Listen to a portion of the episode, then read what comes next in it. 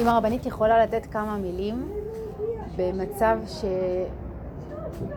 אה, הנה אמרתי. איך מתמודדים במצב... ראיתי אותה למטה, כן, שושלה שלנו. כן, שושילה. רפואה שלמה, ממש, בלי שום כלי עזר. כן, תשאלי. עכשיו שואלים. במצב שנבנתה ב... בחיי נישואים אה, תבנית כזאת של בעל ששולט בבית ומטיל מורא על האישה. אה, איבדתי את השאלה, את המילה הראשונה. איך מתמודדים, איך אישה מתמודדת במצב שכבר נבנתה כאילו תבנית כזאת בבית שהבעל שולט באישה, האישה מתיירה מהבעל ו... ולא, אין לה, אין לה יד חופשית, אין לאישה יד חופשית לעשות דברים שטוב לה, או סתם דברים אפילו שהכרחיים לבית. מישהו תמיד עליה, מכתיב לה, מבהיל אותה. לקחת לי את השאלה. זה באמת פשוט. אני חושבת שבכל שאלה. אבל... תגיעו בזמן, מאוד חשוב לי שנגיע, לפחות תשע ורבע ועשרים תהיינה פה, כדי שנתחיל, זה מאוחר. מה את אומרת? אני אומרת שבכל שלב אפשר לשנות. זו דעתי. כן. אני חושבת שאף מתוך ניסיון אפילו, לא, לא דברים כאלו, אבל כל דבר שהחלטתי שזהו, אני משנה, הצלחתי. אבל זו הייתה צריכה להיות החלטה מה זה החלטה? מאיפה נבעה ההחלטה? מהנפש, מהלב, מה- מה- מהרצון, מהגבול. מהגבול. בוא ניקח את המילה. אותה אחת שאת מדברת, היא לא נוגעת בגבול שלה. אה. היא פוחדת לעמוד מול הגבול. היא עצמה. כי הגבול אה, הוא הברכה וממנו תוצאות חיים. כי אדם יודע את הגבול שלו, אומר עד פה אני יכול. אז זה לא אומר שאחר כך הוא יכול לקום. זה אומר שכשהוא מתוודה לפני השם את גבולו, הוא יקבל כוחות לו בטבע כדי שהמצב יכול להשתנות. אבל הוא צריך להכיר את גבולו. אנחנו לא צריכים לפעול, כי אפשר גם לפעול בכוחנות. אדם מכיר את גבולו, יכול גם לקחת אחריות, אני אפעל בכוח ואני לא. אבל הגבול הוא טוב בשבילנו כדי שנעמוד מול בורא עולם בתפילה אמיתית. שאנחנו לא יכולים, כי כבר, כי רואים, הבן אדם מתבונן בעצמו ורואה ורואה ורואה, והוא מביא את המקום הזה, והשם בכוונה סוגר עליו, כדי שיגיע לצעקה. כי הצעקה זה כל העיקר. כי אם אין צעקה, דיברנו על זה בשיעור הקודם, אם אין צעקה, אז זה נבלע. נדמה לי שדיברנו בעניין שלך, שושנה, שהצעקה, שיש משהו שבמערכת של האדם הצדקותית, החיובית, שאנחנו נוטים לצד הימין, לצד החיוב, לצד ה... היכולת לשאת ולהכיל ולהיות אה, כאילו טובים מול. הרעיון של אלוקות, לא מול אלוקות, מול הרעיון של אלוקות. אנחנו בתודעת החיים שלנו חיים עם רעיונות, זה נקרא גלות. אנחנו חיים עם המחשבה, אנחנו בתוך הדעת, עץ הדעת. יש שם תורה, אבל אנחנו חיים במחשבה. לכן גם אנחנו מברכים על התורה, ברכות התורה, אנחנו אומרים, אה, ברוך אתה השם, אשר קידשנו מצוותיו וציוונו לעסוק בדברי תורה. וערב נא את דברי תורתך בפינו. יש תורה ויש דברי תורה. אתם מבינים מה אני מדברת? בעבודת המידות שאנחנו נוגעים בשורשים של כל דבר מבשרי, זה בחינת התורה מהבשר. בגלות אנחנו מתקנים את הדעת של הדבר, שזה הדברי הדברים, הדיבור, הדעת. הדיבור מראה על דעת. כתוב בגמרא, ילד אוכל דגן, ישר אומר את המילה אבא. זה מראה דעת, דגן זה מראה כמו עץ הדעת. אה, דעת, אמרו שהוא היה אה, עץ החיטה, אמרו שהיה תאנה, כמה סברות מה היה עץ הדעת. אז הדעת זה הדיבור. וזה המבדיל את האדם מהבהמה בעולם, הדעת, הדיבור. אבל כשאנחנו רוצים מבשרי את היסוד של המידה האמיתית שבתוך הדבר, זה בגלות לא, לא מצוי. מה אנחנו עושים פה? אנחנו מלאי ספריות, מלאי דעת, זה משמח אותנו, מענה אותנו, נותן לנו להבין, להשיג, וזה מחיה אותנו, אבל באמת באמת, זה, לא, זה עדיין לא האמת. האמת זה שכל הספריות ייכנסו לתוך הבשר, ובלי שנזדקק ללכת לשיעור, או ללמוד ספר, או לקרוא, יהיה לנו חיות מדהימה מכל דבר. מה, מה, מה, מהטבע אנחנו נכיר את האלוקות. מהבן אדם שמולנו נזהה את היסוד של החוכמה, מה נדרש. הדבר ייעשה מתוכנו עצמנו. אז עכשיו, כדי לרדת ממציאות הגלות שהיא כולה תיקוני דעת, ולגוע במצב של אלוקות. למה בדעת אין אלוקות? הדעת היא שכל של אלוקות, אבל היא לא אלוקות. כי מרגע שאנחנו מעץ הדעת, נסתתרה אלוקות. גם בתוך התורה שנפלה לעץ הדעת, נסתתרה אלוקות. יש אלוקות, אבל מוסתרת. מה שאמרו לנו בגלות חז"ל, הלוואי אותי עזבו ותורתי שרו. תלכו עם החוקים, תלכו עם ה... מה שכתוב, ומה צריך, ומה הכללים, ומה ההלכה, ומה הגדר, ומה...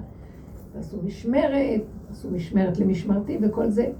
אבל אלוקות זה נקרא גלות, אין לנו אותה, אנחנו לא חיים איתה.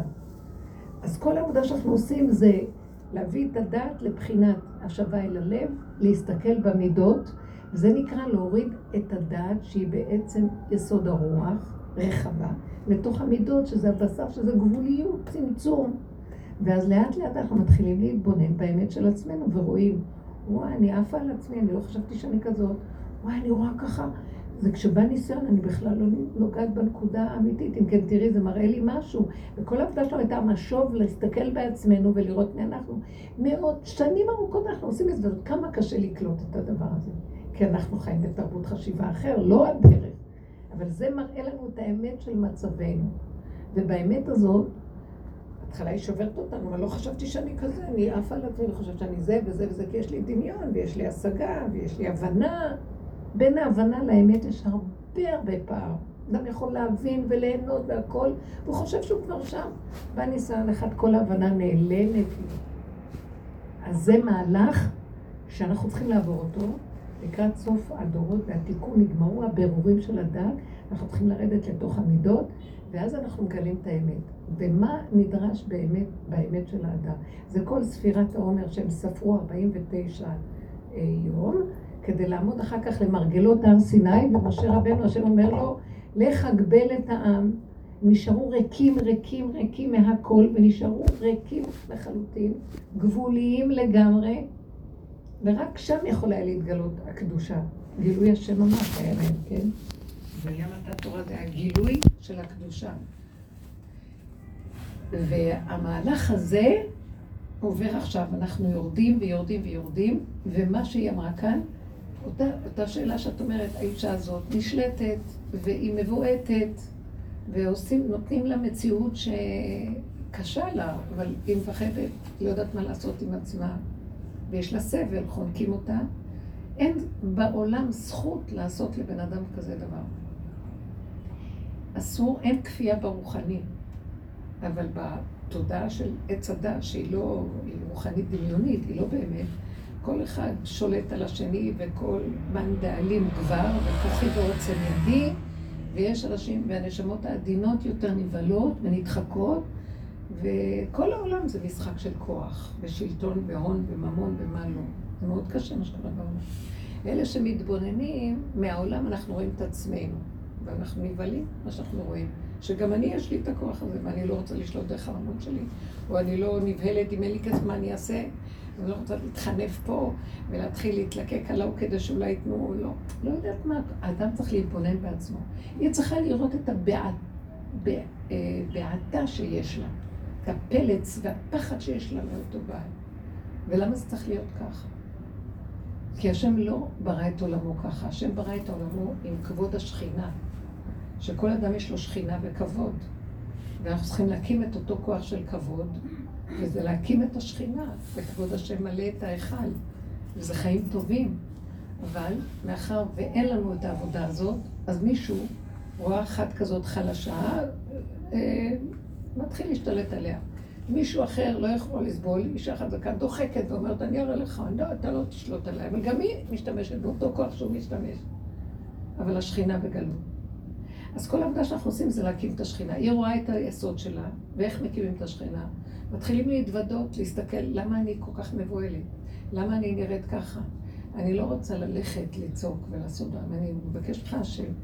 זה, היא צריכה לנגוע בגבול שלה, בנקודה שלה, כמה היא מדוכאה שם, כמה היא סובלת, וכמה היא חסרת אונים ומבוהלת. וכל המקום הזה שהיא מתוודה לפני השם ומדברת בינה לבין עצמה, מכירה את הנקודה כשהיא מדברת להשם, שמה יכול להיות תקומה. הוא אומר לנו, תנו לי את הלכלוך שלכם, תדברו על הפגם, כמו עבודת יום הכיפורים. ואני, י"ג מידות הרחמים יתגלו, כי אתם מודה ועוזב ירוחם, אתם מודים, ואני לא רוצה לחיות ככה, שהיא תגיד. אני לא רוצה להמשיך להיות ככה, זה דיכאון. זה לא איך שבראת את העולם. אפילו אחרי חטא עץ הדת האישה התקללה, והוא עם שולבך.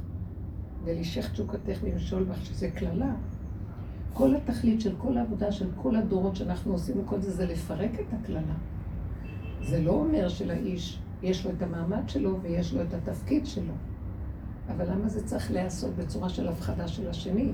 זה לא סותר שהתפקיד שלו זה שהוא אה, נותן את הגושפנקה של הדבר כלפי חוץ, אבל יש לו כבוד אליה.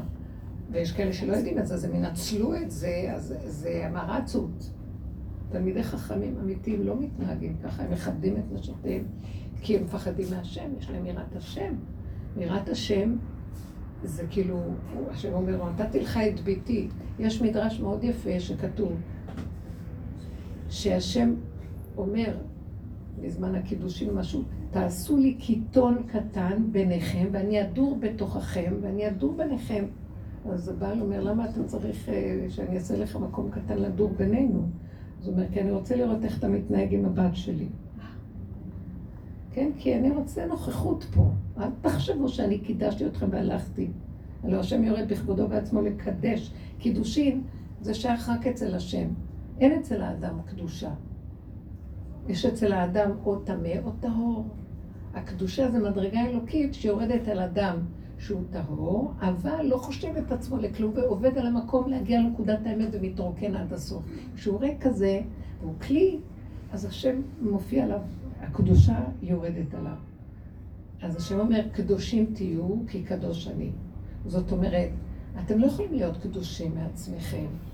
בגלל שאתם קשורים איתי ואתם עובדים נכון, אתם עושים סור מרע, ועשה טוב, מבררים את הטמא, את הטהור מן הטמא, ואחר כך אתם גם לא גונבים וחושבים, אני טהור, ואת השם יושבים לי על הגובה לחשוב מה, שאני כבר קדוש. לא, הקדושה שייכת רק לבורא עולם, שהוא נותן אותה למי שמיצה את העבודה שלו בתור אדם, והוא מאפשר לאלוקות להיכנס ולתת את שלו. אתה עשית את שלך, אני אעשה את שלי ואני אקדש אותך.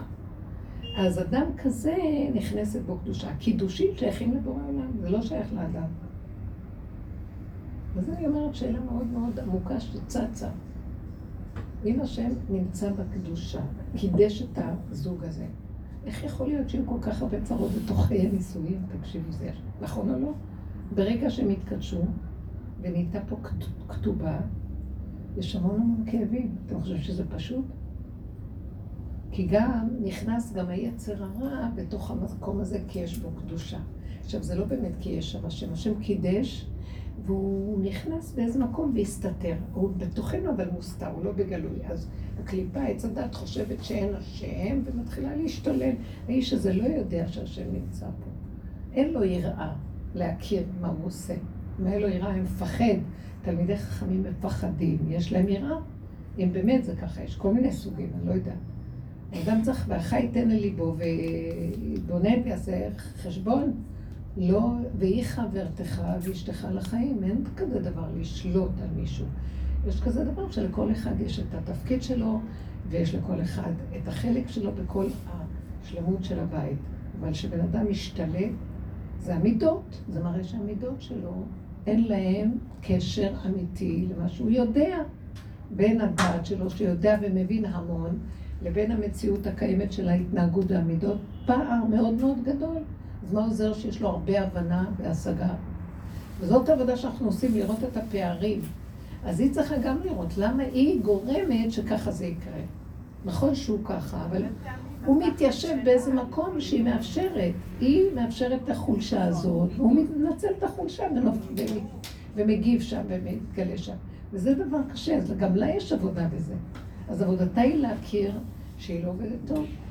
ושהיא מפחדת, ויש לה דמיון, ושנותנת מדי כוח לבשר ודם, ואין לה השם גם כן, כמו שלא אין יראה, גם לה אין השם.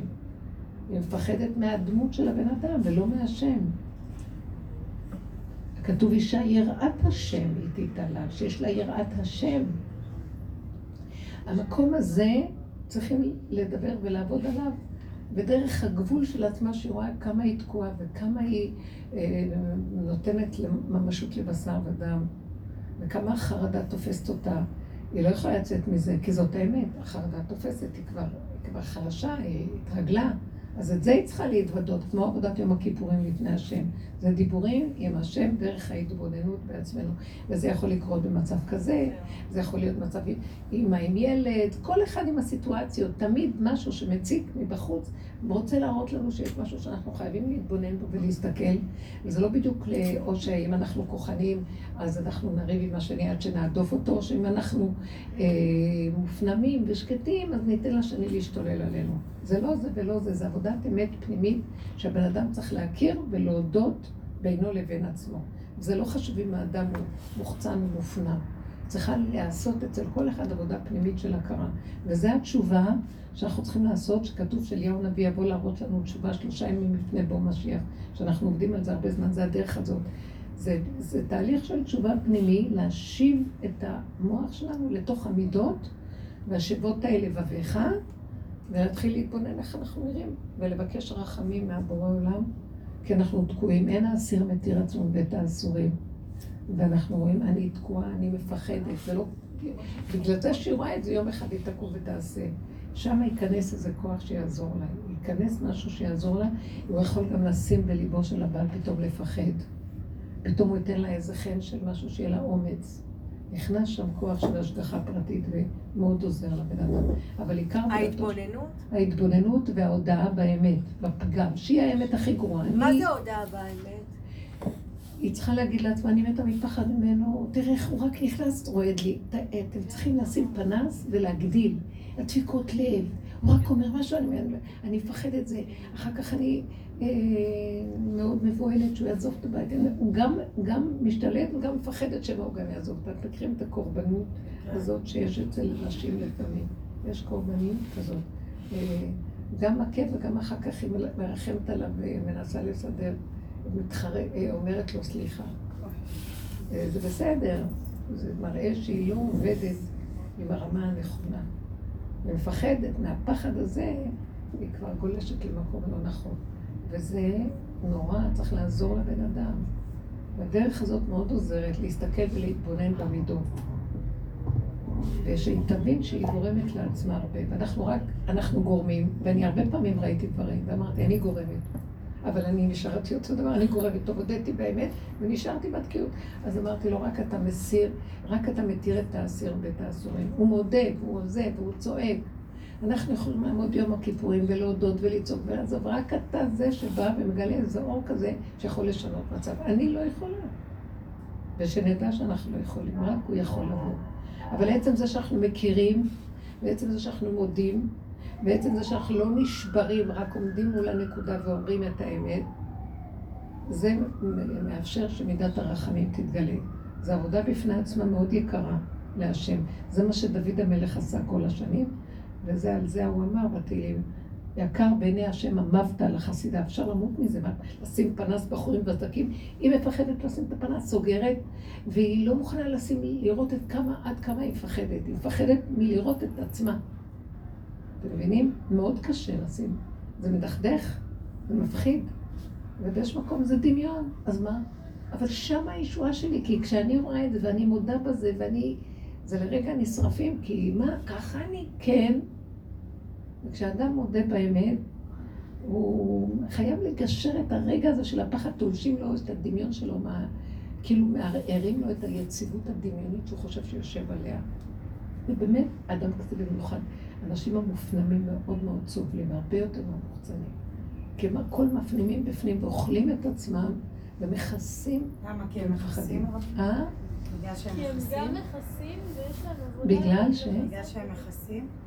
בגלל שהם חלשים ומפחדים לעמוד מול הדבר. גם אלה שמתגאים אבל לפחות הם מוחצנים יותר קל, המוחצן יותר, שני יותר מראה לו. אלה לוקחים מה שהם רואים ומכניסים פנימה ועוד יותר קוברים. זה מאוד קשה, מאוד קשה המופנמות. לכן צריך לעבוד עם עצמנו ולא לוותר. אני ראיתי המון דברים בתוכי שלא חשבתי שיש לי אותם בכלל. משהו, משהו. וראיתי כמה שזה תוקע אותי, אבל עצם זה שראיתי והודיתי ונגעתי והודיתי באמת, כן, זהו זה, ככה זה וזהו זה, זה מה שאני. ולא יכולה אחרת. ורק אתה השם יכול לעזור לי. ואני מאמינה שרק אתה ורק אתה, ואין בכלל שום מציאות בעולם שכן. אתה יכול להשתמש בעולם שלך, שהם שליחים שלך, אבל אני צריכה להודות בנקודה ולהאמין שרק הוא יכול. הרחמים שייכים לו. אין רחמים פה בעולם, זה עולם אכזרי מאוד, הרחמים לא נמצאים פה. לכן השם כל כך אוהב משפט, כי משפט זה מידת הרחמים, זה קו האמצע, ובני אדם בדרך כלל לא מוכנים, הם לא אוהבים את מידת המשפט, קשה להם לעמוד ולהודות באמת. זה מידת המשפט, זה הודעה באמת, מידת בין הימין לבין השמאל, האיזון. זה מאוד קשה לבן אדם, תדעו לכם. וזה, וזה, אני אומרת לכם, זה דבר, אם יש משהו בעולם, איך אומר אה, הנביא מיכה, נכון, קראנו את ההפטרה של שבוע שעבר, פרשת בלק, יגיד לך האדם מה טוב, ומה השם דורש, דורש מעמך, כי אם עשות משפט ואהבת חסד, והצנע לכת עם השם אלוקיך. אהבת משפט, כל הכדור הזה עומד על אהבת משפט. קו האמצע, להודות באמת, זה נקרא אהבת משפט. מאוד קשה לבן אדם להודות באמת, מאוד. מפחיד אותו. מה יחשבו עליו, איך הוא ייראה, לא ייראה. בינו לבין עצמו קשה לו. ולעמוד מול זה ולהגיד נכון ולהודות באמת, זה שחיטה הרבה פעמים. ואהבת חסד. לעשות, לעשות חסד ברמה הזאת של לא לרצות לקבל שכר על מה שעושים. והעיקר של העיקרים, היותר גדול מהכל, עצנה לכת עם השם אלוקיך. כל מה שאתה עושה, אל תפרסם. עבודת השם היא פנימית שלך, בינך לבין עצמך. מה שאנחנו מדברים, כל זה זה עבודת עצנה לכת. איזה הצנע לכת? מה? למשל עכשיו, שאני מדברת להשם, אני אומרת לו, תראה איך אני נראה את זה וזה, אני לא צריכה ללכת לחברה להגיד לה. לפעמים זה נחמד לדבר עם מישהי שהיא בדרך ולפתוח את הלב. אבל אני יושבת בפנים, מדברת עם השם, ואומרת לו את כל האמת שלי, ואני אומרת לו, אין לי למי להגיד, רק לך, רק אתה יודע באמת מי אני. תחזיק אותי, תעזור לי, ואני מאמינה שרק אתה יכול לעשות לי. בחוץ מישהו רואה שאני מדברת ככה? מה, צריכה ללכת להגיד למישהו ולהתוודות את העניינים שלי? לפעמים אני יכולה לדבר עם חברה טובה שהיא בדרך, והיא יכולה לקבל אותי ולא ללכלך עליי, לעזור לי. אבל בדרך כלל בן אדם צריך לעשות את זה בינו לבין בוראו, מבינה? מאוד חשוב. זה, תדעו לכם שהעולם עכשיו מתחיל להתכווץ פנימה, פנימה, פנימה, כי רואים שאין ישועה בחוץ, והוא יצטרך לעבוד עם הנקודה הפנימית שלו, לך מי בוא בחדריך, כמו שדיברנו הרבה. ואנחנו נצטרך לדבר ולהגיד ולהיות מאוד מאוד קרובים וקשורים לעצמנו ולהתחיל להבין שהישועה לא נמצאת בחוץ, רק בתוכנו, מתוך הווידוי דברים. וזה יבוא לנו ישועה גדולה מאוד. גילוי השם, והוא ירחם עלינו. ויהיה שמח פה, כמו פורים. כן. הרבנית, מישהי סיפרה לי דבר כזה, אבל היא אומרת שהיא לא יכולה להישאר. היא כאילו מפרקים. מישהי מה? סיפרה לי דבר כזה כמו שהיא שאלה, והם רוצים לפרק את הנישואים. היא רוצה לפרק את הבית. היא אומרת שהיא לא יכולה, אז שאלה אם זה הגבול שלה, או שהיא בכלל לא עשתה היא לא הגיעה. לגבול. שהיא פוחדת. לא הבנתי. את חושבת שכל עכשיו גירושים תביא לי לפה ואני אגיד לך מה לעשות? לא הבנתי. לא, היא לא, היא שואלת שאלה אחרת. לא, היא אומרת שהיא לא יכולה, כאילו, את אומרת לה- להתוודות להשם כל מה שאמרת עכשיו, והיא אומרת שהיא כבר לא יכולה, שהיא כבר עשתה את זה מלא פעמים, והיא לא יכולה יותר להישאר. אז זה לא. הגבול שלה? אז לא צריך. זהו. היום כבר לא חייבים להכריח שום דבר. בן אדם, אם באמת הוא עשה את כל מה שהוא יכול, הרבה פעמים מסתדר, מתבצרת לאדם ישועה מזה שהוא עושה עבודה, ואז השם מראה לו שלא חייבים לפרק את המסגרת. צריך לפרק את התוך הרקוב. מסגרת לא חייבת להישבר. כמו שתגידי, את רואה בית מלוכלך, תלכי לסגור, לשבור את הקירות. נקי את הבית. זאת עבודה של ניקיון פנימי, של התבוננות, של הכרה, של התקבצות פנימה, של הודעה באמת, לנגוע בנקודות שלי, להסכים לעמוד מול העירום ועריה שלי ולהודות. זו עבודה פנימית, לא חייבים לפרק את הבית. היא אומרת שהיא עשתה הרבה עבודה. היא באה לשיעורים, שומעת עבודה, היא עובדת באמת, אז כל אחד יכול להגיד, אני עשיתי עבודה. אבל אם אדם לא עושה עבודה, לא רוצה לעשות עבודה, והוא כבר לא יכול, הוא על הגבול, היו הרבה אנשים שרב אושר טיפל בהם. הוא עזר להם וניסה לעזור להם. והוא לפעמים היה אומר, אני לא יכול לעזור לבן אדם שלא רוצה לעזור לעצמו, לא רוצה להיכנס, לקחת אחריות ולעבוד. אז שיעשה מה שהוא רוצה. יש כזה דבר שבן אדם רוצה לפרק, שיפרק. אין כבר כוח היום לעזור לבני אדם. פעם היית, אנשים היו משתגעים, רוצים לעזור ולעשות את הכל נכון. שהשני לא יפעל ולא יעשה ככה. היום אין גם את הכוח לזה, רק חבל באמת, שהרבה פעמים... למה? למה הרבנית? כי התעייפנו, בתמימות יש לו. התעייפנו, אין לנו כוח. כי יש איזה שלב שזה כבר לא עבודת השני כל כך לקחת אחריות. אדם, כל אחד צריך לקחת אחריות על עצמו, ונגמר. אבל בהחלט, בהחלט. שהעיקר זה לפרק בפנים בעבודה. אני ראיתי הרבה פעמים שמפרקים בפנים מקבלים ישועות. כי זה מה שאנחנו מגלים את השם דרך הפירוק. מפרקים את הכיסויים של, של המעטים, של הגאות והישות וכל מיני מידות רעות, ומודים באמת, זה כמו יום הכיפורים, י"ג מידות הרחמים מתגלות, ויורד אור מדהים. אז זה מה שאנחנו צריכים להשיג בעבודה שלנו. ואז יש ישועות, ויכול להראות לנקודות. ו... אני לא יודעת על לפרק בתים. אני יודעת שצריך לנסות לבדוק ולראות כמה אפשר לעשות עבודה פנימית. יכול להיות שזה מגיע איזה שלב שאדם אומר, עשיתי הכל. אני רואה שגם אם האדם עושה הכל, והוא מחפש את קרבת הבורא ואין שום דבר חוץ מהשם יתברך, הוא חי איתו מבפנים, למה הוא צריך לפרק? מה זה קשור? אני חושבת. זה נכון. אלא אם כן הוא אלים נורא וממש מסוכן, סכנת חיים.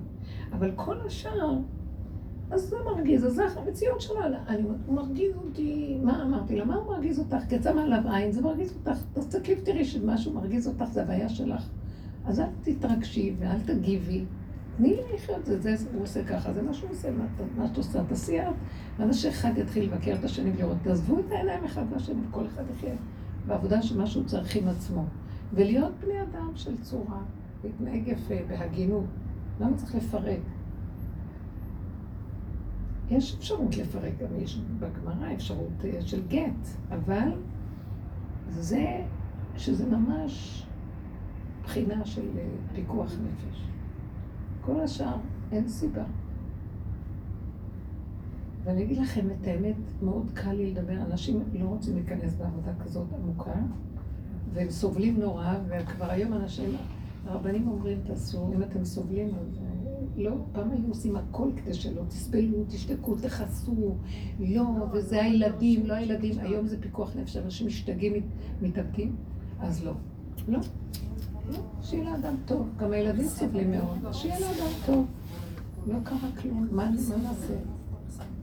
אה, מתחיל להיות מצב גם שרוצה השם להראות, אה, זה עולם התיקון, והזיווגים הם זיווגי תיקון, הם לא זיווגים מלכתחילה של יסוד הנשמות, מה שנקרא הנפש התאומה. זה אנדרוגינוס, זה- הוא ברא אותם אה, שייכים אחד לשני דבוקים. וזה לא זה, הוא ניסר והפריד, ועכשיו זה התיקון, זה זיווגים. כי זה עשה כך וכך, ועל ידי הזיווג הזה הוא יכול לכפר על זה ועל זה, וזה עם הצער הזה ועל זה, וכל אחד בעניינים שלו. ואנשים כבר אין להם כוח, וזה נגמר, נגמרו הבירורים, כבר עבודת הבירור הולכת ונגמרת, ואין לאנשים כוח להמשיך לתקן, וזה כבר ייאוש, ואנשים אומרים לא, לא יכול ונגמר.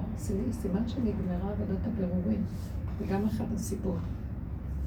האדם אומר את האמת שלו, לא יכול, אני, זה מה שאני יכול, אני רוצה, בקצת שעוד נשאר, אני רוצה לשמוח ולהודות להשם על הקיום שלי. אבל זה מדכא אותי ואני לא יכול יותר. יש כזה דבר גם. וזה יתחיל להיות, העולם יתחיל להיות מקום של כל אחד יצטרך לחיות לעצמו. גם לא, י- לא ילכו, מה שנקרא, בגלל הילדים, לא ירצו, השם לא ייתן שיסבלו בגלל שום דבר. כי כל אחד יצטרך לחיות עם האמת של עצמו באמת. כמו שהיו יולדות ומשאירות הילדים בשדות. כל אחד גדל עם הנקודה שלו. האחיזות הרגשיות אה, של הנשיות, של האימהות, של המשפחתיות, הכל מתחיל להתפרק, ואנחנו נדרשים לדגל של להיות באמת ולהודות להשם בקשר רחמים. הוא יכול להחזיק ולסדר את הכל, בקשר רחמים, כן. כן? כן. איך באמת אה, מתמודדים? בקול רם אני לא שומעת.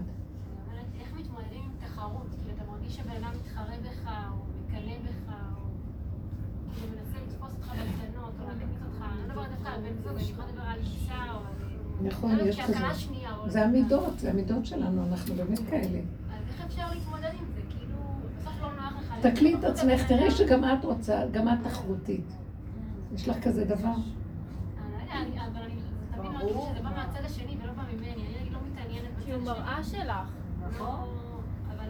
את לא רואה לפעמים שגם את... אה, כולנו יש לנו את אותו יסוד. תכרי תודי, וההודעה בדבר מרככת. אני לא אגיד לכם, בתכלס של האמת לאמיתה, למה אנחנו צריכים להסתכל על השני בכלל? מה לא לידידי בביתי? מה קשור שאני אסתכל על מישהו והוא יעסיק אותי? למה השני צריך להעסיק אותי? למה שהמוח שלי יהיה על השני? למה שנדבר על השני בכלל, הבנת? כי הוא חיים ביחד תחת קורת גג אחד. מה זה אומר? את יכולה, לא רק את, כולנו. מה זה אומר שאנחנו חיים תחת קורת גג? בתוך זה יכול כל אחד לחיות בקורה של עצמו גם. לא חייב את מה. זאת אומרת שנדבר אחד על השני? למה את מתכוונת? מה זה תמצית האושר? מה שאמרת, רבנית? זה תמצית האושר. ממש. אם אנחנו לא מסתכלים על אף אחד, לא- מה זה שייך לנו בכלל? מה זה קשור? זה כמו אחד שגר באמריקה, מה קשור אליי עכשיו? זה אחד גר לידי, לא, כי הוא גר לידי. זה נכון שזה מגרה את התוואים ואת היצרים יותר, אבל אנחנו, מי שאוהב את החיים והולך בדרך באמת, הוא לומד לחיות את הסכנה ולסגור. הוא אומר, לא, לא בגלל השני, כי אני אשם, אני מסוכנת שאני אגיב. לא רוצה להגיב, אז אני לא רוצה לדעת, לא רוצה להביא, לא רוצה כלום. את הדברים שלי כמו גולם קטן ופשוט. הכלה על חמותה, ועל בת על, על אימה, והאיש על אשתו, ואישה על בעלה, וכל אחד על השני, למה? משעמם לנו, אתם לא מבינים?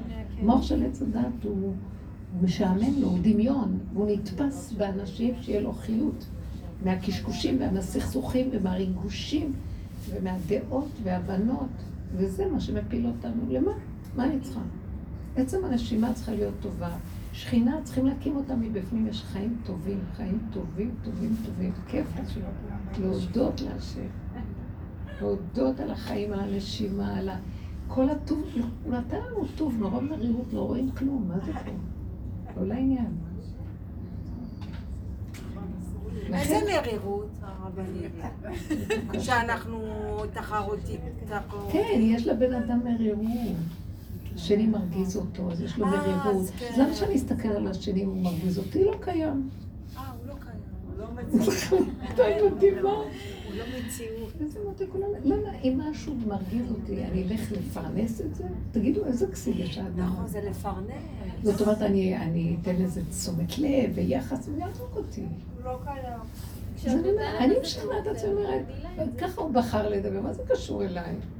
זה לא קל, הרבה פעמים את אומרת, אז המוח בא ואומר לך, אבל הוא בעלי, אבל זה הילד שלי, אז בגלל זה מותר לי למות? בגלל שזה... סליחה, אדרבה. לא, זה מסוכן. השם נתן לי מה שצריך לעשות, אני עושה. יש דבר שאני מדי מתקרבת, זה סכנה. אז אני עושה גדר, גבול, מידה, אפשר לחיות. מה, מה זאת אומרת? אנחנו נשתולל ככה על החיים, ואז לא ייגמר. מתגרשים מזה, מתחתנים עם זה, גם מזה יכול להתגרש, גם מזה יכול... אין לזה סוף. אדם חכם צריך לדעת בצ- בצמצום של הדבר, לא לשים לב, לא לחשבן, ולא לפתוח את הפה ולהתווכח ולהתמרמר, כי זה מביא, זה מדבר לדבר זה מתפרץ. לא ראינו, לא שמענו, לא ידענו, עשינו מה שצריך, תודה רבה, אוכלים, שותים, קיימים, קורת גג, משפחתיות, יש דברים טובים בזה. וכל העולם מלא מהכל, מה, מי, מי מבטיח לי? זה ככה העולם, הוא בנוי מהכל, בכל, מכל, כל. אז זה כמו המכשיר הזה. אז אה, הרבנים נורא צועקים לא להשתמש בו.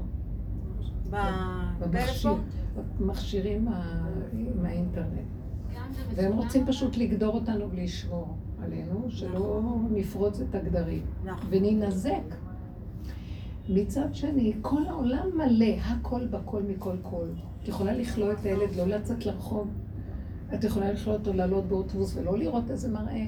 את יכולה לעשות את זה, ולא, נכון? שקשה לתת את זה ביד שלו, כי הוא יכול ליפול בזה. אבל גם באיזשהו מקום לכלוא ולפחוד, זה גם לא. למה?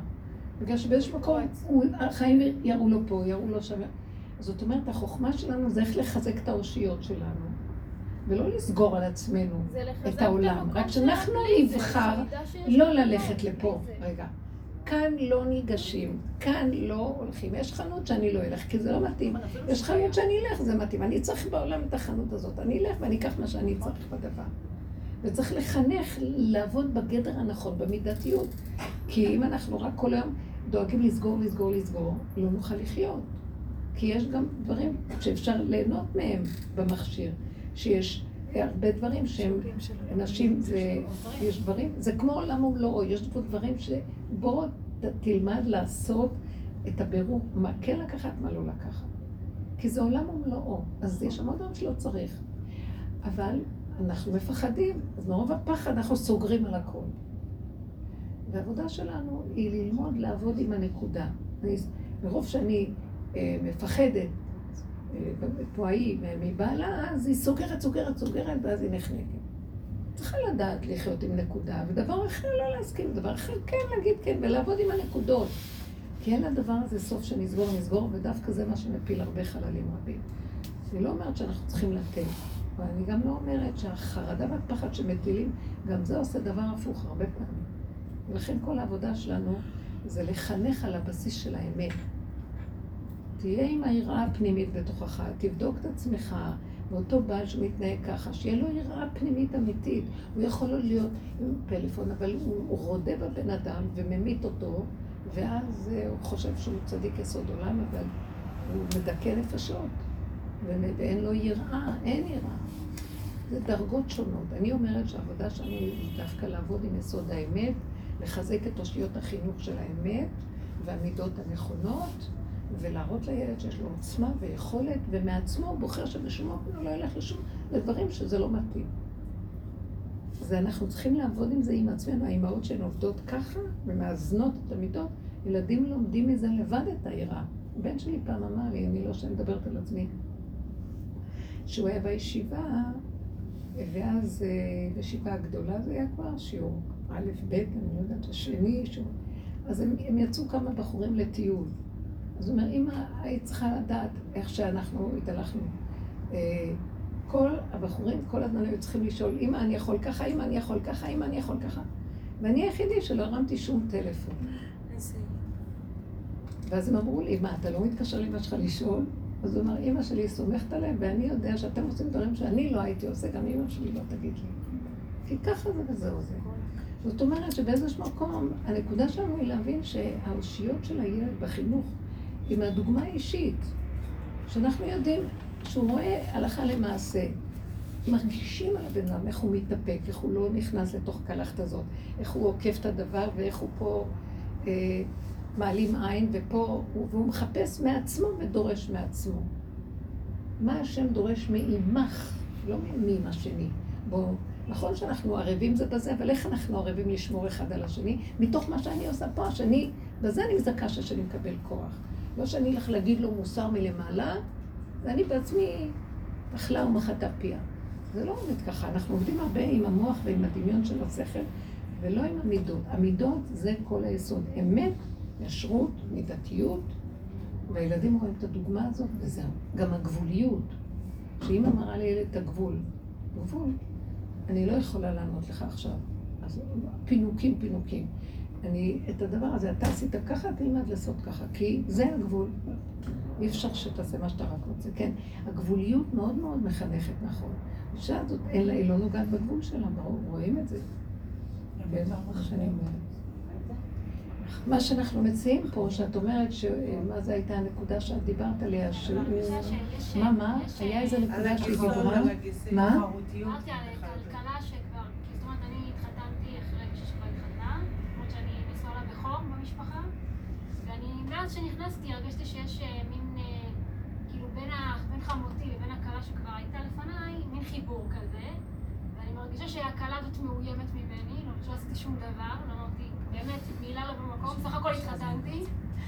זכיתי וזה הפשע שלי, שגם החמה אוהבת אותי והכל, ובאמת אני כל פעם מרגישה כמו התנגחויות כאלה, ועקיצות כאלה, לא העולם מלא מזה, אנחנו כבר פה במקום אחר.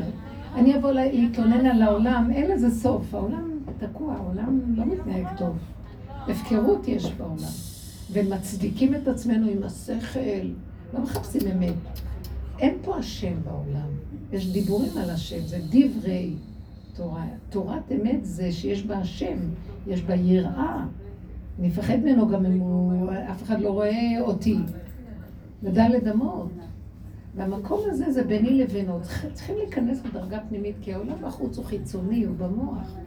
מה אני אבוא בטענות עליהם? אני מישהו מקנא? כל העולם אחד מקנא בשני, זה קנאת איש מרעהו פה חופשי, זרוק הכל. אבל כשאני רואה שאני כועסת שהוא מקנא, למה הוא מקנא? אני חוזרת ואומרת לעצמי, גם לי יש יסוד הקנאה בדברים אחרים. מה אני באה בטענה עליו? אני אכנס פנימה, מורידה ראש, מבקשת מהשם הרחמים, שאני גם לא אשוויץ מדי כדי שהוא מדי יקנא, גם צריך לדעת להסתיר. אז נא לכת עם השם אלוקיך.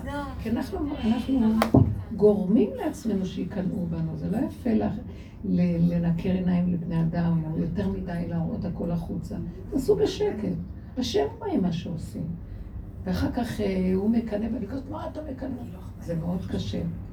אני, אני מהדבר הזה הרבה למדתי, מאוד מאוד צריך להיזהר, להצניע, וש... ש... ככה מהדברים שעשיתי בעלי לא יודע. בחיים הוא לא ידע גם. פעם נסעתי לאומן בלילה וחזרתי אחרי 24 שעות, הוא לא ידע בחיים. בחיים. אמרתי, למה שאני אגיד לו? התקשרתי, אומנם התקשרתי אה, כדי להגיד לו. שאני אה, צריכה, שאני לא אחזור אליה לקניין. אמרתי לו את זה, כאילו, אנחנו עושים לקברו הצדיקים, כי הייתי תמיד עם תלמידות. עושים לקברו הצדיקים, ואני לא אהיה בלילה בבית, תראה מה, מה, מה אתה אומר. אתה תוציא אותם בבוקר, תארגן את הילדים, הכל בסדר, נראה לך? או שאתה רוצה שאני אחזור, מה נראה? אומר, לא, לא, תיסעי לשלום, אני אטפל בילדים. חשבתי, למה אני צריכה להגיד לו בכלל שאני עכשיו חוצה יבשות? חוזרים תוך 24 שעות, הוא לא רואה כלום. לא, עד שהוא יחזור מהכולל למחרת, אני אהיה בבית. לא, באמת, תדעו לכם. ולקחתי את התינוק איתי היונק, וזהו, אז מה? זה דברים פשוטים שאפשר למנוע אותם. למה צריך לעורר את האש הזאת? מה? וכל מיני דברים שבחיים הוא לא ידע לעשות. לא, אתם לא יודעים מה. למה לנו? וגם אני, אני מבקשת רחמים מהשם, בגלל ש, שזה נראה לי ילדותי ודבילי. גם יש לי איזו יראה. אנחנו מפסידים על ידי זה את מה שאנחנו עושים, שמפרסמים את הכל. טוב, עצנה לכת עם השם אלוקיך, הלוואי ונזכה למידה הזאת, זה כל הזמן מאבק. כי העולם נורא... וואי, יש לנו... הרבה יש. תחרותיות, הכל מפרסמים, הכל עושים. בסדר, לא חייבים. מה שהיא אמרה לך, לא חייבים. למה שתעשי את זה? אז מה אם יש לך את הפלאפון? לא. הייתי צריכה למסור את מספר התעודת זהות שלי, כי היו צריכים לסדר לי משהו, ופתאום אמרתי, יא, הם ידעו בת כמה אני. אתם לא יכולות להבין שאני לא ישנתי כל הלילה. למה? כי לא אכפת לי שידעו, אבל אני אמרתי לא- לאותה אישה, שאלה אותי בת כמה את אמרתי לה שקר, לא אמרתי לה את הגילה. יואו, מה עשיתי, מה עשיתי? ומרוב של... ואחר כך אמרתי, אז שיקרת. לא רצית להגיד, מה לעשות? שידעו, מה לעשות? זה ככה זה. וואי, ויש לי איזו טובת הנאה שאני צריכה לקבל ממנה, ואני אמרתי, יואו, אז אני לא אקבל. תקשיבו רגע, וזה שרף אותי. ממש, ראיתי שאני נשרפת בנקודה הזאת, ואמרתי, תגידי, מה? מה? אמרתי, אין סוף כמה עבודה אני צריכה לעשות. וכל רגע קופץ לי איזה נקודה, וכל רגע איזה נקודה במקום אחר. ופתאום אמרתי לעצמי, מי הם כאן כולם? אז שידעו, לא רוצה שלא יהיה זה, זה רוצה שיעשה את העין, זה מה שאני וזהו זה. הייתי חייבת ללכת עד הסוף. כי לא יכולתי להכיל את הכאבים שזה עשה לי.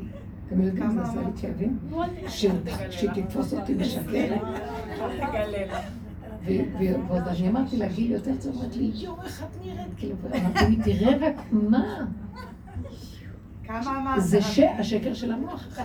אתם מבינים מה אני אומרת? תראו איפה כל העבודה, ובדבר הזה אני נתפסת. וכל מיני דברים, כל הזמן ככה. אני אגיד לכם מה- כמה אני תמותו.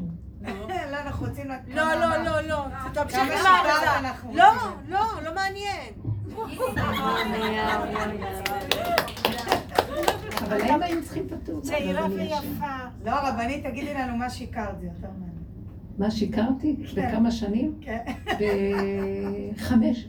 חמש, שמונה? לא, ארבע, חמש שנים. אה, לא נורא. לא נורא. כן, כי אני לא העזתי יותר מדי, תקשיבו, יש לי עבודה בכל אופן. יותר מדי לא. אבל גם אם זה פתאום הציק לי, אמרתי, תגידי, שבויה, מה קרה לך? וראיתי, אחרי כל כך הרבה עבודה, איך נקודה קטנה תופסת. אמרתי לעצמי, אין סוף פה, כל רגע נתפוס איזה נקודה. ואחר כך נזכרתי כמה דיברנו על זה, שצריכים להשלים, כי איזה מעוות לא יוכל לתקון. אה, הגאווה הזאת, או מה, מה רציתי להשיג בזה? הערכה דמיונית? מה? רק חמש שנים, לא להשם, עשית הרבה. והודיתי להשם שאני תקועה. מה אני אעשה? אנחנו מאוימים ומשקרים. אני צריכה לקבל מהם איזה טובת הנאה. אז עכשיו אני פחדתי שעכשיו הם יגידו לא, ואז אמרתי לעצמי, תוותרי גם על זה. העיקר שתראי את הפגם שלך, ותראי איך את רוצה לרצות אנשים ולקבל מהם טובת הנאה, אז את מסדרת שזה ייראה טוב. מה משנה בכלל? דבילית. וזה הטבע, וזה ככה זה, השקרן הזה יושב, וברגע אחד גונב. אני אעשה? אמרתי לבורא עולם, אתה יודע, אני ברחתי מזמן מהעולם, ואתה מכריח אותי לחזור לעולם, ואם אתה מכריח אותי, זה מה שיהיה. אני אמשיך להיות שקרנית וזהו. כי ככה העולם שלך. ככה אמרתי לו בסוף. זה העולם שלך. מלא שקרים, אני מצטרפת. אבל רק שאני אצחק מזה ולא יהיה לי כאבים. הנה, דברים כאלה, אני נותנת לכם דוגמאות לעבודה, פשוט. בקטנה וזהו.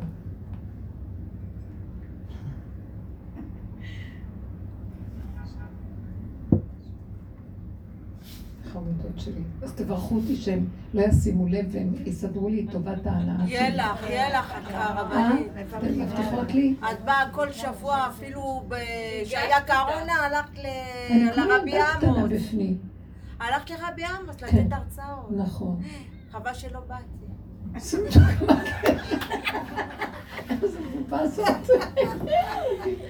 מדהימה.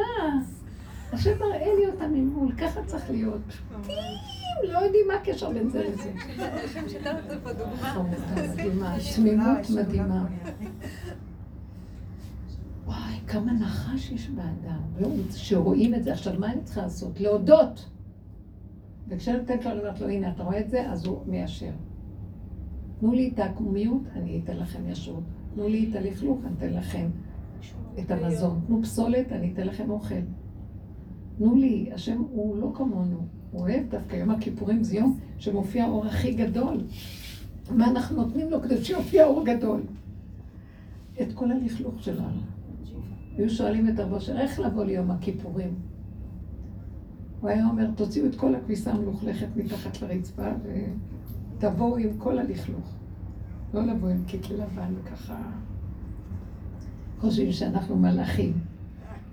תביאו את הלכלוכים ואל תתביישו. זה הזמן שמחפשים, לא חבל. זהו זה. מתוקות. אז ככה, דוגמאות קטנות מהחיים, וזה מה שאני אומרת, שבן אדם יעמוד מול עצמו ויסתכל ויתוודה. ואני ראיתי שלאחרונה מחזירים אותי עוד פעם לעולם, ואני רואה שכמה היו מתחת לאדמה, לא רציתי בכלל עולם, לא רציתי כלום, כי ראיתי שאני בסכנה. אני רואה את התוואים שלי ואני מפחדת מהם, אני יוצאת, ואז הוא מחזיר אותי ואני אומרת לו, אז זה, יצא, כי ככה זה העולם פה. אי אפשר לעמוד מול העולם ישרות מול הפנימיות. אתה חייב, אם עיקש תתעקש, אם נברתי תבר, אתה חייב להסתדר קצת עם העולם. ואחר כך אני פתאום הסתכלתי ואמרתי, לא, אני כבר לא רוצה ללכת ככה. אני לא רוצה שיהיה לי טיפת מצוקה מאף אחד. לא מוכנה. לכי, איך שזה, מה שזה, ילך טוב, לא ילך טוב, הכל טוב, זהו. מבינה? אני, זה מאוד הביא אותי למקום של לשחרר את החשבונאות מהעולם. כבר כל כך הרבה עבדנו ומביאים אותנו עוד פעם, ועוד פעם אני רואה, ואני אומרת לו, לא, לא, לא, לא. אתה מראה לי שצריכים ללכת עכשיו בלי שום עולם, בלי שום חשבון, בלי שום כלום. נקי בתוכי עם עצמי וזהו. לא... אתם מבינות? שכל אחד יבין את הנקודה של עצמו.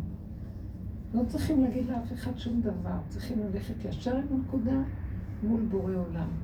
ירצה ייתן לי דרכו ישועה, לא ירצה לא יבין לי. לא. מה זה קשור? למה אני צריכה לחשבן אותו? לא צריך יותר. כאילו, לאחרונה אני רואה שהוא רוצה שאני אלך בפשטות וישרות, ולא ניתן ממשות לעולם, ולא... אה, אין עולם. אין עולם, יש רק בורא עולם. אני ובורא עולם. מאוד מאוד אני רואה לאחרונה, בהרבה נסיבות שהוא מביא לי, אני רואה שאני עוד מחפשת את זה, ואני רוצה... הוא אומר לי, אני מחזיר אותך לעולם כדי שעכשיו תהיה הנהגה אחרת. יש עולם שם, אבל את לוקחת, את, את מסתכלת ואת אומרת, תבטלי אותו, אין עולם. יש רק את עם הנקודה שלך לבורא עולם. זהו, תלכי על זה עכשיו. אתם מבינות מה אני אומרת? הפגם וכל העבודה שלו גם כן צריך בקטן ולהגיד, אני לא מוכנה להתייסר ולא כלום, זה, זה הגבול שלי, זה המקום שלי, זה מסתדר טוב, ולא גם טוב, הכל טוב. כן. בקול רם.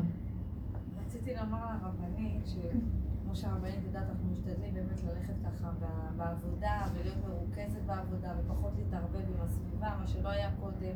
גם אין לי כוח יותר מדי, גם חברויות. נכון, מוקדת נכון. ויש לי בן מתבגר בן 12, שהיום זה כבר באמת, אה, מתחילים להתבגר בגיל הזה. נורא מהר הם מתבגרים בגיל הזה, הם כבר ממש, שהייתה. אה, מרגישה שאני עובדת ככה עם אה, עובדת ולא יותר מדי מתערבבת, והוא הרבה פעמים עם דעה. היום אני נוהגת, הוא אומר לי, לא שכחתי מזה שלא התחסנת. את, אה, את לא עשית חיסון, ואומרים שזה ממש סכנה ליד אנשים שלא מתחסנים, מסכנים אחרים. וכל פעם אמרתי שתעשי את זה ועדיין את לא עושה. ואחרי זה הוא אומר לי, ומה גם עם אה, ביטוח בריאות? אני צריך שתעשי לי ביטוח בריאות. יש לך מכונית שלך ביטוח, אכפת לך מהמכונית שלך, ויש לך ביטוח, אז לעשות גם לי ביטוח. אם יקרה לי משהו, מה יקרה? וכל וכל פעם זה עכשיו, היה איזה משהו שדיברנו על עבודת השם, אז הסברתי לו, ואמרתי לו, אתה יודע, אנחנו צריכים להסתכל על הטוב שהשם עושה לנו, וגם מה שנראה לנו לא טוב זה טוב, בעין שלנו זה לא נראה טוב, אבל מה שהשם עושה זה לטובה. וגם מה שקרה לך בבית ספר זה היה לטוב, אנחנו לא יודעים למה, תדבר עם השם, תפתח את זה איתו, אני לא יכולה לפתור לך כל בעיה. אני מוגבלת, אני לא יכולה כל דבר. אז אפשר לבטח בלי אז סוף. הוא אומר לי, את תגרמי לי בסוף לא להאמין בו. וזה היה לי מה זה קשה, כי אמרתי לעצמי, רגע, הייתי צריכה להעיר לו, לא, כן רציתי לחשוף אותו לעבודה הזו, שהיה, איך שהרבנית אומרת לנו, מה אכפת לך איך הוא הגיב?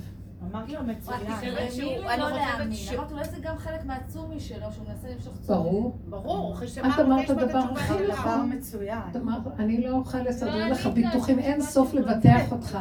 לבטח לך את הכפתורים ושהמכנסיים לא יפלו ושהעיניים לא יצא ושהאוזניים לא יפלו. איך אני יכולה לבטח אותך?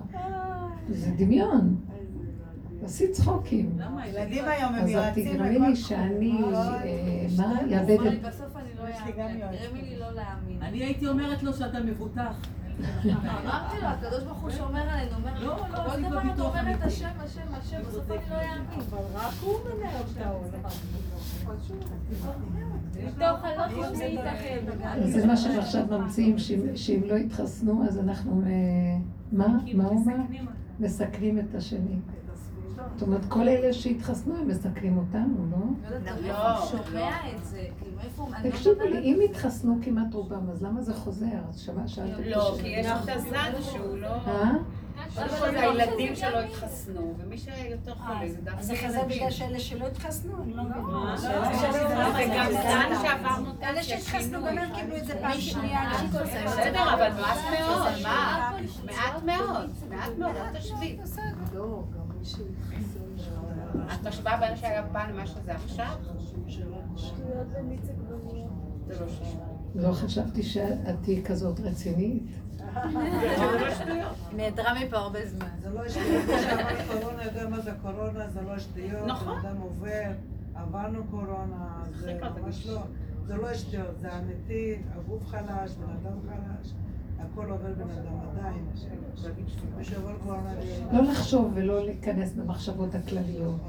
תצמידו לעצמכם מבט על הגוף, תשמרו על עצמכם, זהו.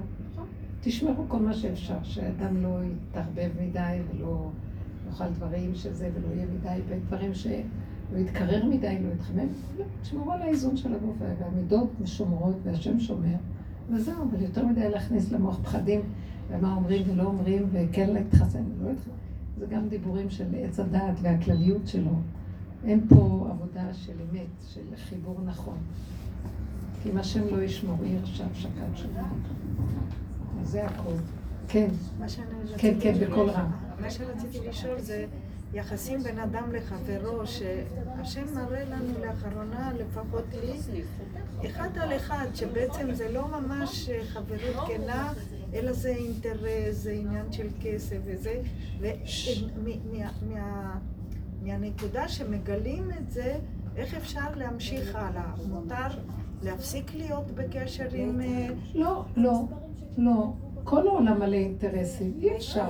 ככה, זה הצינור של העולם, זה הצינורות זה האינטרסים, אף אחד לא יעשה כלום, לא היה אינטרס. אל תשפטי ואל תדוני, תסכימי, שיהיה רחמים על העולם. אנחנו לא צריכים לדון את העולם, גם אנחנו כאלה. אבל לתפוס את הנקודה, וכל אחד בדרגתו הפנים, ביני לבין בורא, אני לא הייתי רוצה להיות ברמה הזאת, אבל הנה אני תופסת להיות בנקודה. זה לא היה אינטרס מה שראיתי, למה הייתי צריכה לעשות ככה? כי זה אינטרס. אז אני רואה, מה אני יכולה להגיד על השני שהוא עם אינטרסים? אני בעצמי רואה את עצמי גם, ואז אני אומרת, ריבונו שלום, אי אפשר לעמוד מול העולם ולא להיות באינטרסים. בואו ניקח את עצמנו בצחוק ולא לדון ולא לשפוט ולראות שככה העולם בנוי. בינך לבין עצמך את יכולה לדרוש מעצמך מקום להגיד לא, אני לא אעשה את זה. אבל אם השם, השני עושה ושלישי עושה, תרחמי ותקבלי. כי זה ככה יכולים, אי אפשר אחרת, אנחנו ננתק את החיים, מה נעשה פה? אי אפשר, אי אפשר. לא לדרוש מהשני.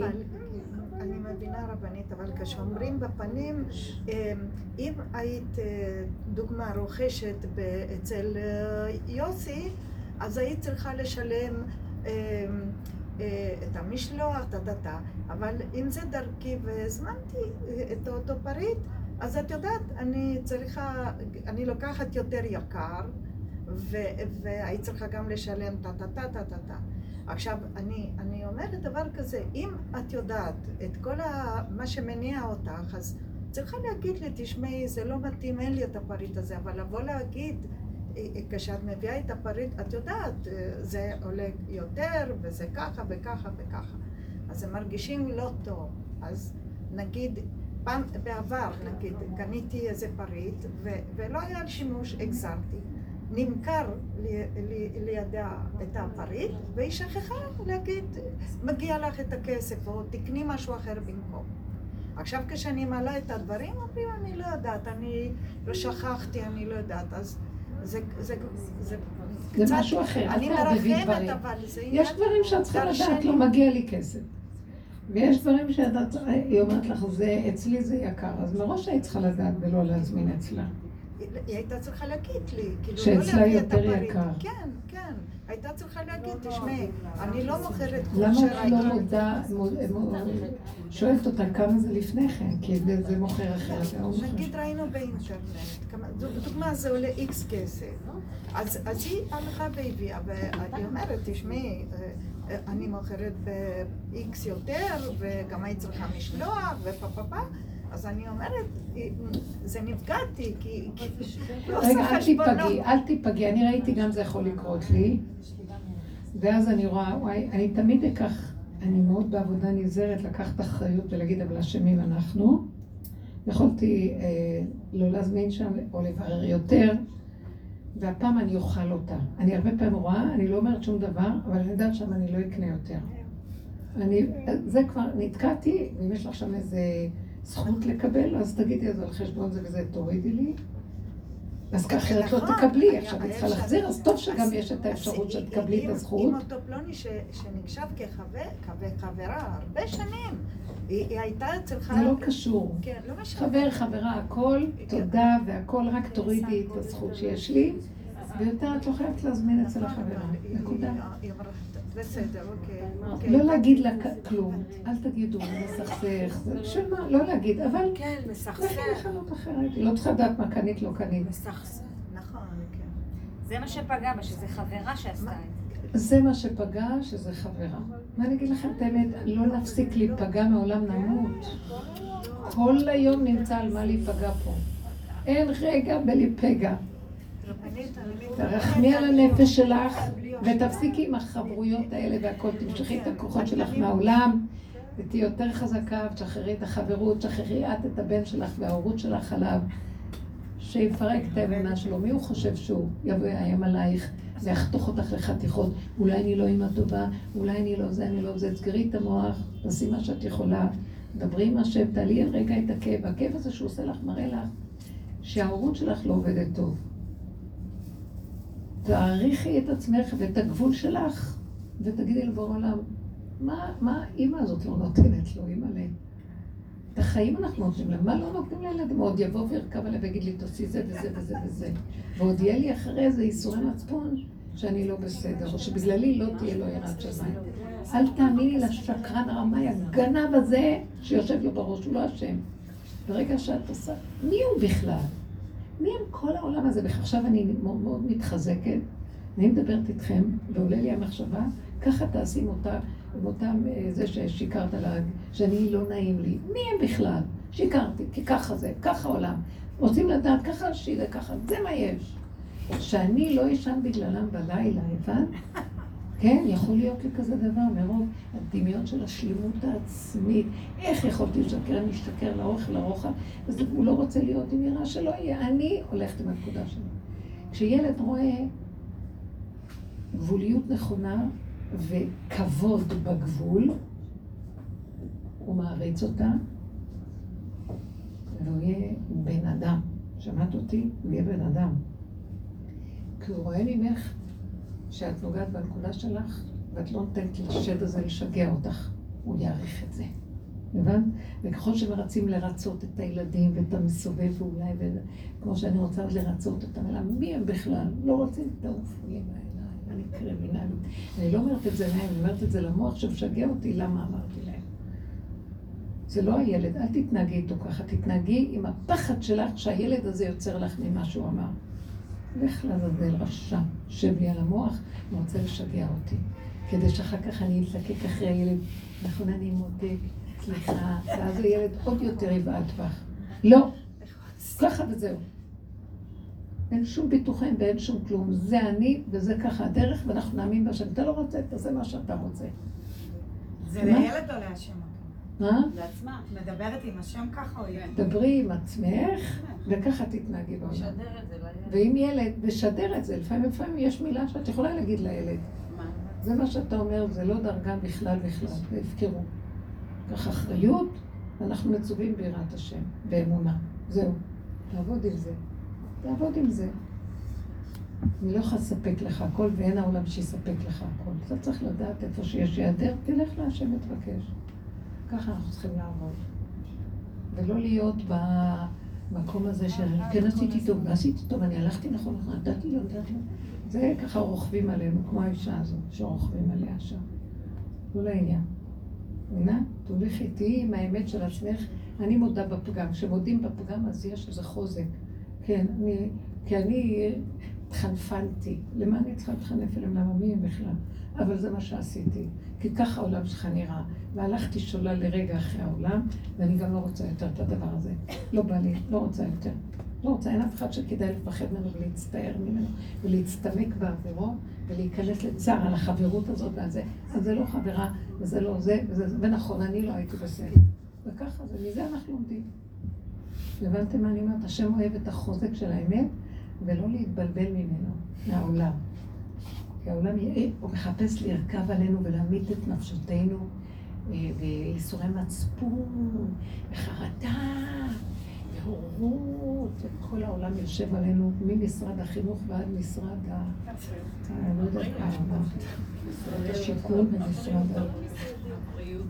אין כלום בעולם, אין כלום. לא לתת, לא לתת. לא הבריאות ולא החינוך ולא כלום. ואת עם הבריאות שלך. שמעת אותי, אני כבר אהיה קרימינלית. אוי ואבוי לך, אחרי כל העבודה שאנחנו עובדים פה, אני אקשיב מה שזה המשרד אומר, מה שזה אומר. אקשיב לקול הפנימי שלי, אני לא אסתור את המשרד, כי זה העולם. העולם מתאים לשקרנים, והמשרדים מתאימים לכל מה שקורה, לעץ הדעת, ושילכו שם. ואת לא. אבל אם את הולכת ואת מאמינה מה אומרים, לכי. אתם מבינים מה קורה? יש מה שנקרא משרד, שהוא חייב לתת תשובה למיליונים, וכל אחד ואחד הוא פרט אחר. אז התשובה תהיה מאוד מאוד מאוד מאוד מאוד מאוד כללית. אדם שעובד בנקודת הפרט, מי יגיד לו מה תעשה ומה תפעל? חוץ מבורא עולם שהוא בתוכו. איך הוא יודע מה זה בורא עולם? לפי המידות שלו ומה שעובר עליו. הרגע הזה שאת מצטערת מהחברה, זה בורא עולם מתגלה עליך ואומר לך, עזבת אותי, שאני החבר שלך ואת מצטערת ממנה? רגע שאת בצער, השכינה שלי בצער. למה את מביאה את השכינה שלי לצער? מה הם שווים שאני אהיה בצער בגלל שאמרתי להם ככה? מי הם בכלל שאני אצטער בשבילם? ומי זה הילד שאני אצטער בשבילו? אף אחד לא שווה שאני אצטער בשביל כלום. תודו באמת ותבואו לפני השם במתיקות ותגידו זה מה שאני. תנו להצטער. יש רגע של כאב, תעלו את הכאב ותגידו הכאב הזה נובע מזה שיש לי בלבולים, חרטה, מצפון. רבו שר היה אומר, בעבודה שלנו המצפון הוא השטן הכי גדול. אסור שיהיה מצפון. כי ככה זה וזהו זה. להודות באמת. אנחנו עובדים ברובדים אחרים לגמרי. זה לא רובד של צדקות, יצר טוב מול יצר הרע. גם היצר הטוב הוא יצר, גם הוא שטן אחד גדול. מה חשבתם? הוא מבלבל אותנו. מה עשינו בכל הדורות?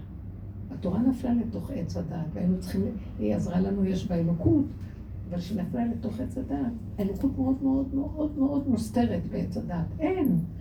זה ברג, ביום אוכלכם ממנו, מות מותו, השכינה מסתתרת, כאילו נפרס מסך שמסתיר.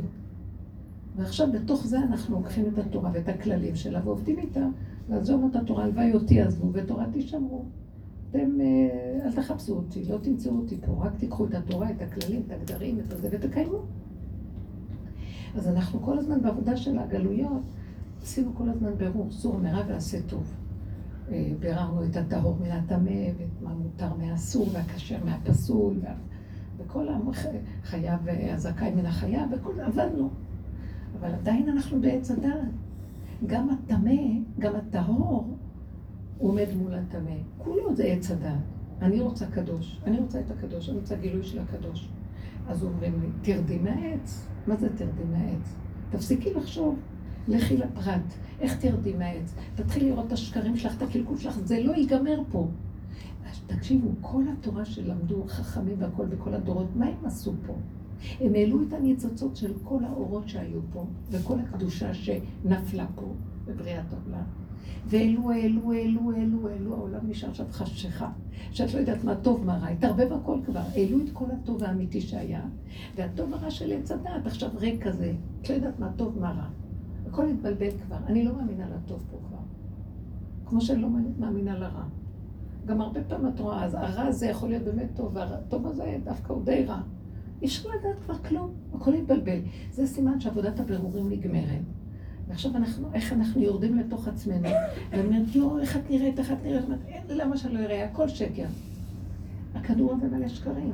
ההיא, מה, היא עושה ככה, זה לא ישרות והיא חברה שלי, וגם אני יכולה להיות חברה שלי לעשות לה גם משהו, ולא נשים לב אפילו. אנחנו לא יכולים לסמוך על עצמנו בשום צורה.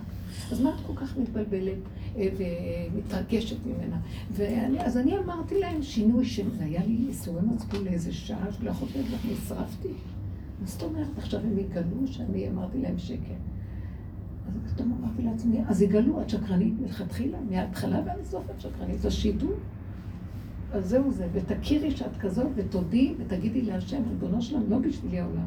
כל רגע אני רק מכניסה קצת את הראש להציג בעולם, ישר אני עושה את זה עבירה או שקר, זה מסוכן פה. אז אם כן תחזיק אותי אצלך, ואני רוצה להיות בפרט אצלך, מה פתאום שאני אקשיב מה משרד הבריאות אומר, מה משרד החינוך אומר, מה זה זה ומה לא עכשיו. אפילו אם היו ילדים קטנים לא הייתי מקשיבה להם. מה שאני מחויבת כאן ועכשיו הרגע. ולא יותר. אם אין לי ברירה, המשטרה עוצרת, עוצרת, אז צריכה לתת זה. למה עצרה אותי שוטרת? זה השוק הקודם, שהיו עושים מחסומים ובדיקות שלא נתנו לצאת מהשכונות. ואני יצאתי חופשי חופשי, לא רואה מילימטר. יצאתי ואני... אז היא אומרת לי, לאן את הולכת? היא עוצרת את המשטרה, ואני אומרת לה, וואי, מה אני אעשה עכשיו? ובאמת למזלי הייתי צריכה ללכת לאיזה טיפול ברפלקסולוגיה במרפאה של המאוחדת. ואז אמרתי לה, יש לי תור לטיפול במרפאה. יש לך מכתב? יש לך הזמנה? את יכולה להתקשר אליהם? אני ניסיתי למצוא את המספר, אני לא מצליחה, לא כלום. ואני עומדת שם, ופתאום אני אומרת לה, אוי, אבל אה, את יודעת מה, יש לי את הכרטיס של המאוחדת. אז היא אומרת לי, אה, טוב, תעברי. מה הבאתי לה? הכרטיס של המאוחדת. פתאום קלטתי איך היא שמחה להתפטר ממני. לא היה לי הזמן, לא כלום, יכולה להכיר, כמו שאת מוציאה לה כרטיס אשראי, הנה הכרטיס. ואז אמרתי, כל העולם, למי את מאמינה פה בכלל? מה יש להם? זקנים תקעו אותם שם, חייבים לעשות את המשמרות שלהם, מתים ללכת הביתה, היה יום חם. וכל הסיפור שלנו פה, למי אנחנו מאמינים בכלל? רק תסתכלי בעצמך ובינך לבין בורך, תכירי את הפגם, תגידי אותו, וגם תסלחי לעצמך, כי את לא יכולה אחרת, אבל תשמרי לא להתבלבל מהעולם. יותר מדי עולם לא טוב, עולם מסוכן. אז לכן מה כל כך מהר זה, ומה לעשות עניין משום דבר? להיכנס בדלת אמות, לחיות עם בורא עולם, ולהיות חזק בנקודת האמת ביני לבין עצמי, בוראי, וזהו, ווידוי דברים בנקודת, ותהיו בשמחה, כי זה לא ייגמר פה. זה מעוות לא יוכל לתקון. אז כל הדורות עבדו להעלות את כל הניצוצות הקדושה שהיו על ידי עבודת הגדולים, ועבודת התורה הם העלו הרבה, ונשאר עכשיו העולם חשוך. זאת אומרת, כל כך הרבה עבודה עשו, ולמה נהיה חושך פה? כי העלו את הכל, אתם לא... עשו את העבודה הכי גדולה. העלו והעלו והעלו והעלו, לא נשאר כלום. עשאוה כמצולה שאין בה דגים, כלום. וזה סימן של סוף הבירורים. הקדושה עלתה, הכל נשאר כאן תוהו ובוהו, בוקה ומבולקה, בלבול אחד גדול, אף אחד לא יודע מי זכר, מי נקבה, מי צודק מי לא צודק, מי אמת, מי, מי שקר. זה משהו נורא, אתם לא מבינים מה קורה פה? מה נכון או נכון? כן לעשות חיסון, לא לעשות. אף אחד, הכל בלבולים לא נורמליים. במקום כזה ש"ואל תעשה עם לבך לבורא עולם, ושלא יראו אותך שב מתחת לרדאר, שלא עץ הדת לא יתפוס אותך. כי נגמר העבודה של עץ הדת. אנחנו יורדים ממנו על ידי ההודעה באמת, ומבקשים מהשם שיתגלה עלינו ורחמים. ותלכי בדרך הזאת וחזק עם הגבול. כי אין יותר עולם ואין מה להתחשבן עם אף אחד. זהו. כשאנחנו הולכים ככה, יש לנו השגחה פרטית, מתגלה מלמטה, צמח דוד עבדך תצמיח, אור אמיתי של השכינה שרוצה כבר לקום, ומשמיים כבר ננעלו השמיים. תראו לכם, אין בשמיים כלום, אל תרימו עיניים. נסגרו השערים, נפתחו חלונות. נסגרו גם החלונות, נפתחו חרכים, נסגרו כבר החרכים, וחושך יחסי ארץ. ועכשיו מאיפה יבוא? כשאנחנו מסכימים לחושך ולפגם ולכלום, יושבים בשקט ולהפסיק להתלונן ולראות עולם, להתרגש ולכעוס, מה לא, הילד ולא ילד, ואין כלום. יש דלת אמות של גבוליות. בבקשת רחמים, תחזיק אותי נשימה נשימה ותיתן לי יכולת להתקיים בקטן ובמעט הזה. מתגלה מלמטה האור. זה האור של דוד המלך. שכינה קמה.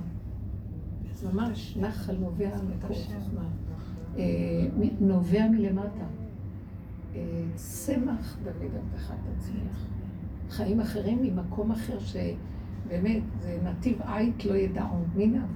משהו שלא היינו מאמינים מאיפה יבוא הישועה, כי אין, לא נראה מאיפה תבוא הישועה פה. תשמעו, אנחנו יכולים למות מאכזבות. חשבנו כבר, גאולה כבר פה, הכל כבר פה, מאיפה, איפה? לא יותר מדי לצפות ולא לדרוש ולא כלום קטן ולמטה. ולשמור על עצמנו שלא נאבד שפיות ונהיה שמחים וטובים, נסבל לחם ונהיה טובים, וגמרנו על הכול. הבנתם אותי? אל תתבלבלו מהעולם. זהו, זה מה שאנחנו עושים בדרך הזאת, כן. בבקשה לרפואה אברהם בן מרים.